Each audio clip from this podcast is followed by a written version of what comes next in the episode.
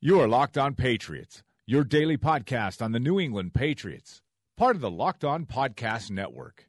Your team every day.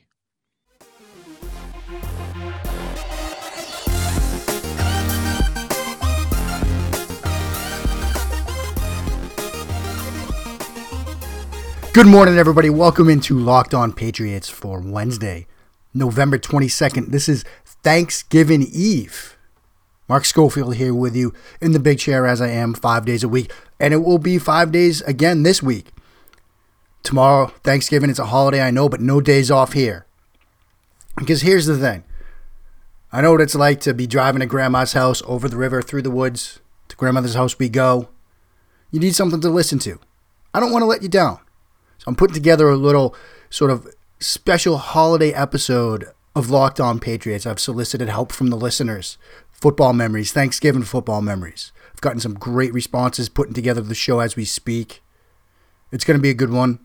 So it'll give you something to listen to whether you're driving to the festivities, driving home, where, whatever the case may be.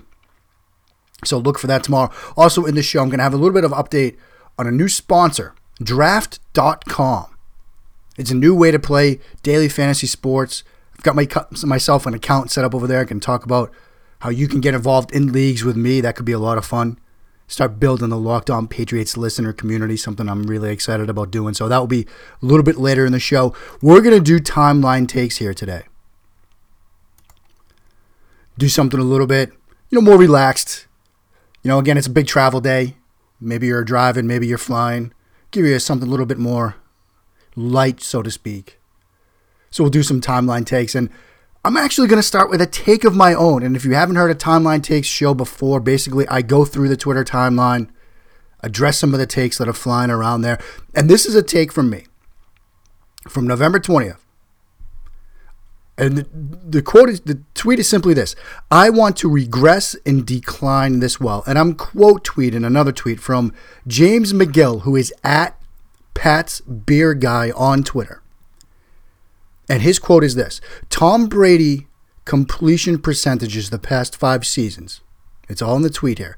2013, age 36, 60.5%. 2014, age 37, 64.1%. 2015, age 38, 64.4%. 2016, age 39, 67.4%. And finally, this year, so far, 2017, at the age of 40, completion percentage 68.7%. And that seemed sort of crazy to me when I first saw it. But then I double checked just to be sure. And James McGill at Pat's Beer Guy has it dead on. Go to profootballreference.com, Tom Brady's player page. And those are the completion percentages for each of the past five years, obviously 2017 in progress. How can this guy be playing the quarterback position at such a high level at the age of 40? It is mind boggling to me sometimes. I'm a man. I'm 40. I'm six months older than Tom Brady. I was doing some Thanksgiving Day grocery shopping today. I literally popped my shoulder out of joint for a second, reaching for some Italian sausages. Quick little aside Italian sausage stuffing. That's it. That's the list. We make two stuffings every Thanksgiving. We make my wife's side of the family because everybody else likes that one. And we make the Italian North End sausage stuffing because I like it. But I digress. Back to Tom Brady. Here's the thing part of the reason why he's playing at such a high level, at least in my estimation here, is something we've been talking about a lot this year here on Locked On Patriots, and that's his pocket movement. The ability to slide away, slide away from pressure, avoid pressure, stay upright, avoid hits. That's sort of been the key to Tom Brady playing at such a high level for such a long period of time. Getting the ball out quickly, sure. But hits accumulate over time. I've often used the boxing analogy when it comes to playing quarterback, whether it's using your feet to create enough space to get off a pass, just like a boxer uses his feet to maybe create enough distance to get off a punch. But it's the same thing when you look at the hits and the toll that that takes on you as a quarterback. It's like body blows. When you see a guy or see a boxer working the body in the first and the second round, you're banking those shots because in the eighth and the ninth round, it's going to take its toll on the other guy. And it's the same thing as a quarterback. You get hit repeatedly, you get dumped repeatedly, you take those shots repeatedly. It's going to take a toll. In the short term, it's going to speed up your mental process. It's look at Dak Prescott on Sunday night. He's been under siege in the pocket the past two weeks. Got sacked eight times two weeks ago against Atlanta. He starts to speed up the process, and what do we see? The ball placement. It's off. And that was a concern I had about Dak Prescott coming out of Mississippi State. Sometimes the ball placement was a little bit off, a little bit too erratic. Plays that should go for yardage don't because the ball isn't where it should be. And that's what we saw over the past two weeks, particularly on Sunday night with Dak Prescott. Ball placement on his first two interceptions was a key factor in those being turnovers. But with Brady and his ability to avoid those hits, to slide around, move around in the pocket, that's been so critical to his playing the position now at such a high level and seemingly getting better year to year. I know completion percentage is just one statistic, it's just one thing to look at. But here's another. I've talked about A and Y, adjusted net yards per pass attempt. Okay? You go back to the first year we mentioned, 2013, when Brady was completing 60.5% of his passes. His A and Y that year, 6.13.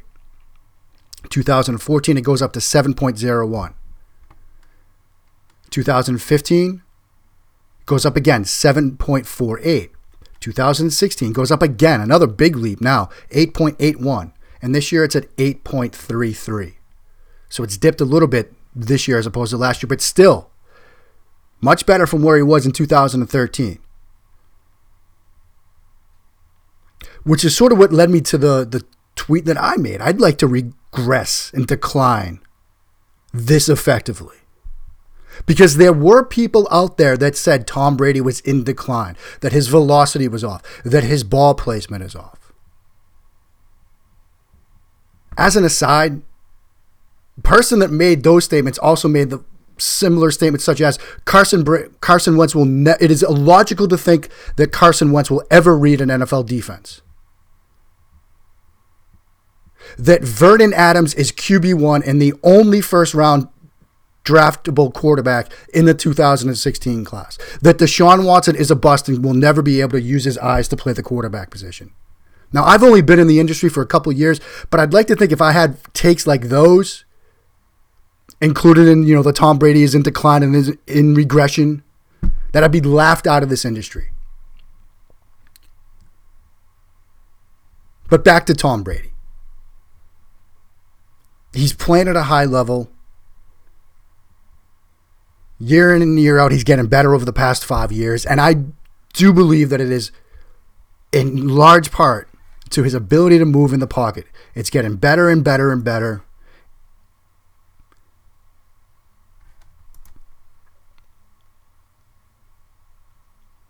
It's keeping him upright in the pocket. It's he's avoiding those hits, and it's been a huge part of what he's been able to do so far. We're going to have some more timeline takes in a second. I'm going to dive into sort of the NFL MVP talk. But first, I want to talk about draft.com. And here's the thing it's not too late for you to join the half a million people that have already downloaded Draft this season. What do we like so much about fantasy football? More than anything, it's the draft process itself. And you can get to play in a real live snake draft, but you're done in under five minutes and they last for just one week. You can join one right now for week 12. And the best part, you play for money. And get this, your chances of winning are 80% better than on the salary cap sites such as FanDuel, such as DraftKings. Go to draft.com right now. All new players get a free entry into a real money draft when you make your first deposit.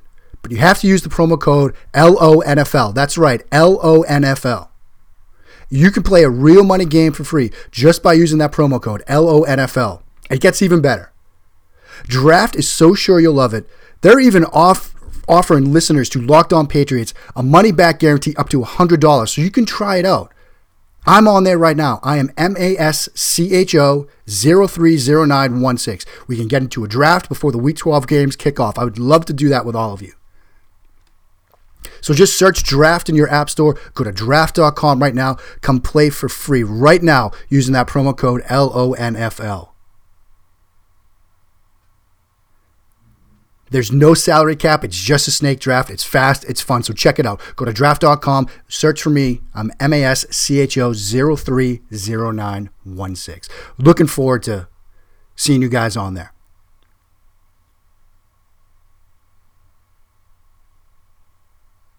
Okay, everybody. Now we're going to get into some NFL MVP stuff.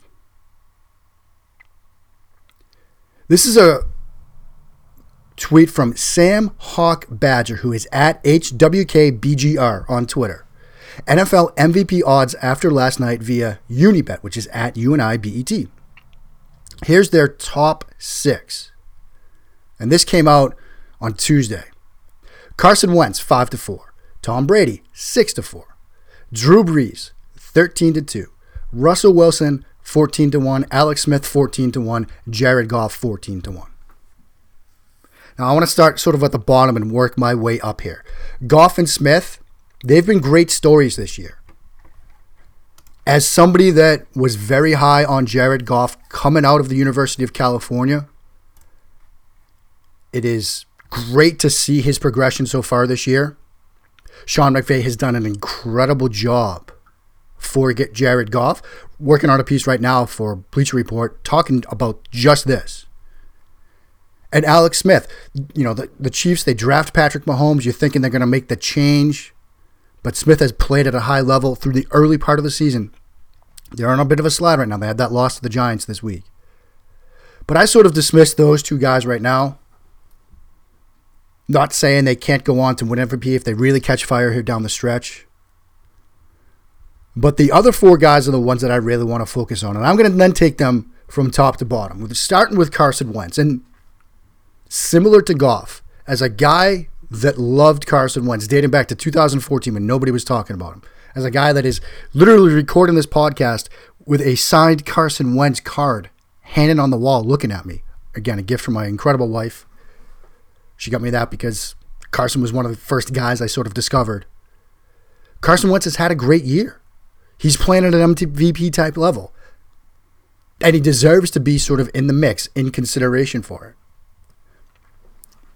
You know, but when I look at sort of most valuable player, I look at the word value. That's kind of where I focus on things. And you know, would the Eagles be nine and one without Wentz? Probably not. You know, they'd probably be like seven and three.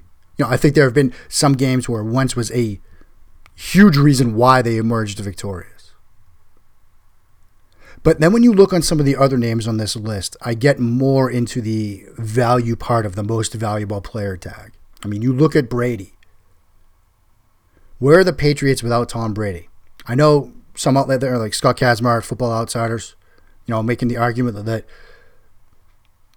you know, Brady's been good, but it's, you know, wasn't like he was overcoming on a completely horrible defense. The defense is starting to round into form. So I get the argument against Brady. I understand the argument against Brady right now. But I certainly think he's going to get some votes. He certainly deserves some votes. And I know that there are people out there that think he's still going to win this thing going away. And he's certainly worthy of consideration. But I'm going to go back down on the list a little bit more. Drew Brees at 13 to 2. I love what the Saints are doing this year. You know, they've got, what is it, eight straight wins. But a lot of their success this year Brees hasn't been sort of an integral component to it. They've rebuilt that defense. Alvin Kamara, their running game, that's been a huge aspect to what they're doing offensively. You know, so Brees, again, he's having a Drew Brees type year. And their victory over Washington, that was one of those games where they needed Drew to be Drew. You know, they could get by with the run game, like when they went and beat Buffalo, where they had 14 a 14 play drive with all 94 yards coming on the ground. Like they're able to win some games without relying solely on Drew Brees. But then we get to Russell Wilson, and if you watched that Monday night game, you heard some baffling, eye blowing statistics. You know, ESPN pointed out, you know, headed into Monday night, Wilson had basically accounted for over 80%, 82.1% of the Seahawks scrimmage yards this season, which would be the highest percentage for a single player in the Super Bowl era. In the first half, he accounted for 153 of Seattle's 179 scrimmage yards, 85.5%.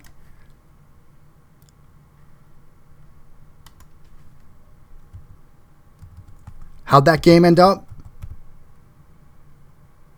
He finished the night accounted for 344 of Seattle's 360 total yards. That's 95.5%, 95.6%. That is astounded. Russell Wilson is their entire offense right now. He's, he's almost their entire team right now. They got so many injuries on the defensive side of the ball. The defense is still great, don't get me wrong. Guys like Michael Bennett, Earl Thomas, they have still have a great defense. Sheldon Richardson got his first sack of the year last night. It was a big one. But Wilson is means so much to this team right now. And so I think when you sort of look at Russell Wilson, look at what he means to Seattle, look at what he means to the Seahawks, look at how much of the production comes from his arm, his legs, even his voice and a hard count from time to time. Yeah, you know, he's sitting in there sitting there at 14 to 1 on the same level with Alex Smith and Jared Goff and if I were gambling man, that's where I'd put my money. You know, because Wilson has just meant so much to that offense right now. It's it's incredible to watch. He's incredible to watch play the position. I know that there are some that don't think it's sustainable the way he runs around. There are times when he bails from clean pockets. Yeah, I, I get some of the criticism, but you can't argue with the effort and the results and what he's doing for this Seattle team. And so that's been sort of a quick look at some of the MVP discussion. On the other side here, in a second, we're going to take one last take from the timeline. We're going to dive into some college QB stuff for a second because something was flowing around on the timeline that I got to dive into. That's here up next with me, Mark Schofield, and Locked On Patriots.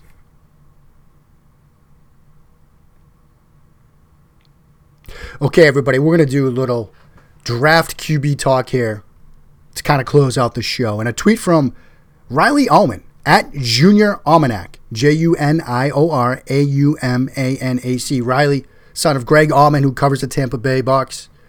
Riley, brilliant football mind. Great follow on Twitter. Give him a follow. He's got a tweet out there. Reporter covered a team that put a top 50 pick into Christian Hackenberg.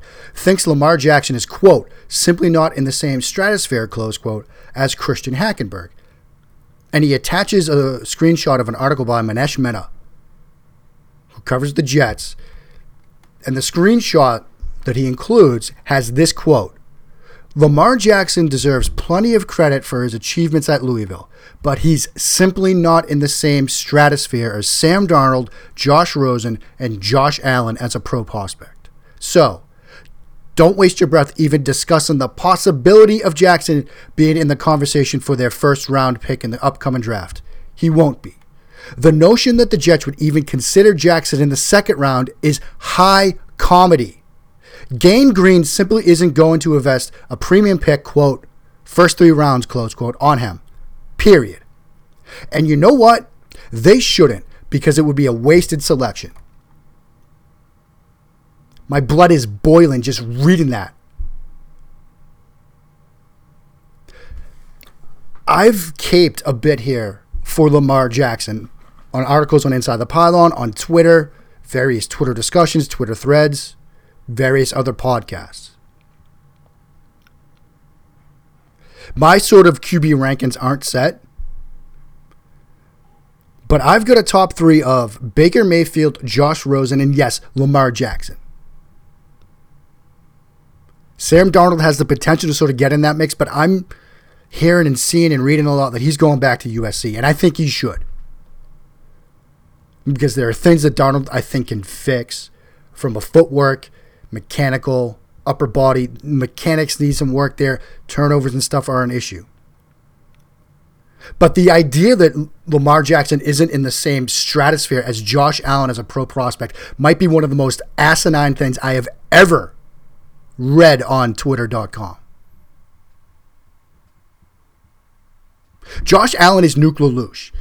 He's a million dollar arm, and everything else needs work. You know who probably shouldn't be in the mix for a premium pick, quote, first three rounds as a quarterback? It's Josh Allen, not Lamar Jackson. I started a thread on Twitter. You can find it where I pulled together a bunch of resources from different writers, different evaluators, different football minds, all working to the same conclusion.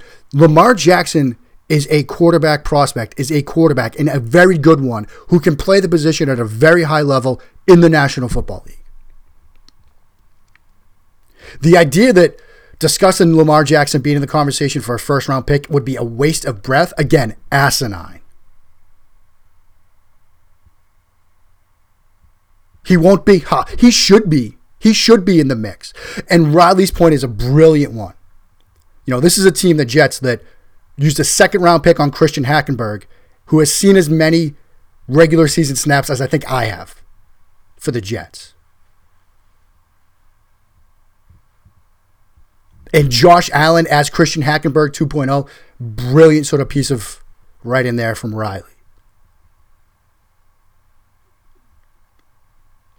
because it's Josh Allen that shouldn't be in that mix. Will Josh Allen get drafted in the first round? Here's the thing. I said this on Twitter a couple of weeks ago. Two things are true. Josh Allen will get drafted in the first round, and Josh Allen should not get drafted in the first round. But Lamar Jackson should definitely at least be considered. It should be discussed. It is a possibility and it would not be a wasted selection. If you're telling me Lamar Jackson is sitting on the board in the third round, it would be a wasted selection. Are you kidding me with that? That's absurd. You're talking about a one potentially two time Heisman winning quarterback on the board in the third round, and it would be a wasted selection. Watch Josh Allen play the quarterback position sometime. And then watch Lamar Jackson play the quarterback position sometime. Watch Lamar Jackson run a pro offense sometime. Watch Lamar Jackson work through progression sometime. Watch Lamar Jackson work through multiple pro style reads on a single play sometime. And then factor in what he can do as an athlete, as a playmaker. If you want to tell me that Lamar Jackson is QB3, QB4, fine. Don't tell me he'd be a wasted pick. Don't tell me picking him in the second round will be high comedy. Having a take like that is high comedy. I gotta stop. My cardiologist is gonna get mad at me. That's enough of that topic. That's been your timeline take show here, everybody. Getting a little riled up here. I will be back. Like I said, I'll be back Thursday, the little holiday show. There's still time. If you got a story you want, you want to record a quick little like minute or two, yourself, just let me know. Hit me up on Twitter at Mark Schofield. So, like I said, I will be back for the holiday show. I hope you have a wonderful Thanksgiving holiday with your family, with your friends, that you enjoy it. And then I'll be back Friday with your game day edition of Locked On Patriots. Have a great Thanksgiving, everybody. Until we talk again, keep it locked right here to me, Mark Schofield, and Locked On Patriots.